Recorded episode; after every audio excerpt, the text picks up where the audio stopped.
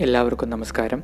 ജീവിത പാഠങ്ങൾ എന്ന ലൈഫ് കോച്ചിങ് പോഡ്കാസ്റ്റ് സീരീസിന്റെ നാൽപ്പത്തി ഒമ്പതാമത്തെ എപ്പിസോഡിലേക്ക് എല്ലാവർക്കും സ്വാഗതം. ഞാൻ ഗോപകുമാർ.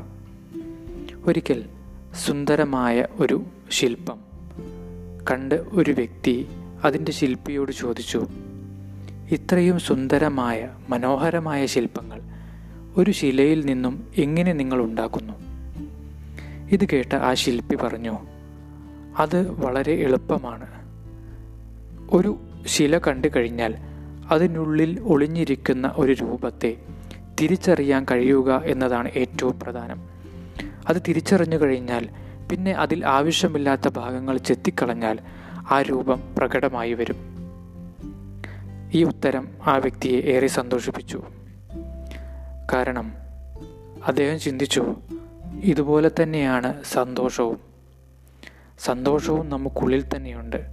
നമ്മുടെ ജീവിതത്തിൽ നമ്മെ അലോസരപ്പെടുത്തുന്ന ചെറിയ ചെറിയ കാര്യങ്ങൾ ഉണ്ടായിരിക്കാം. എന്നാൽ അതിനിടയിലെല്ലാം സന്തോഷിക്കുന്ന നാം ആനന്ദിക്കുന്ന നിമിഷങ്ങളും ഉണ്ടായിരിക്കാം.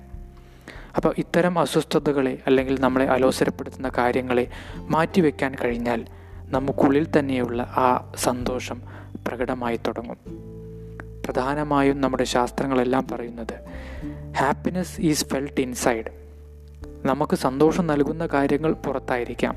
But the experience is within ourselves അത് അനുഭവിക്കുന്നത് നമുക്കുള്ളിൽ തന്നെയാണ്. അതുകൊണ്ട് നമ്മുടെ ജീവിതയാത്രയിൽ നമ്മെ അലോസരപ്പെടുത്തുന്ന കാര്യങ്ങളെല്ലാം മാറ്റിവെക്കാൻ നമുക്ക് ശ്രമിക്കാം.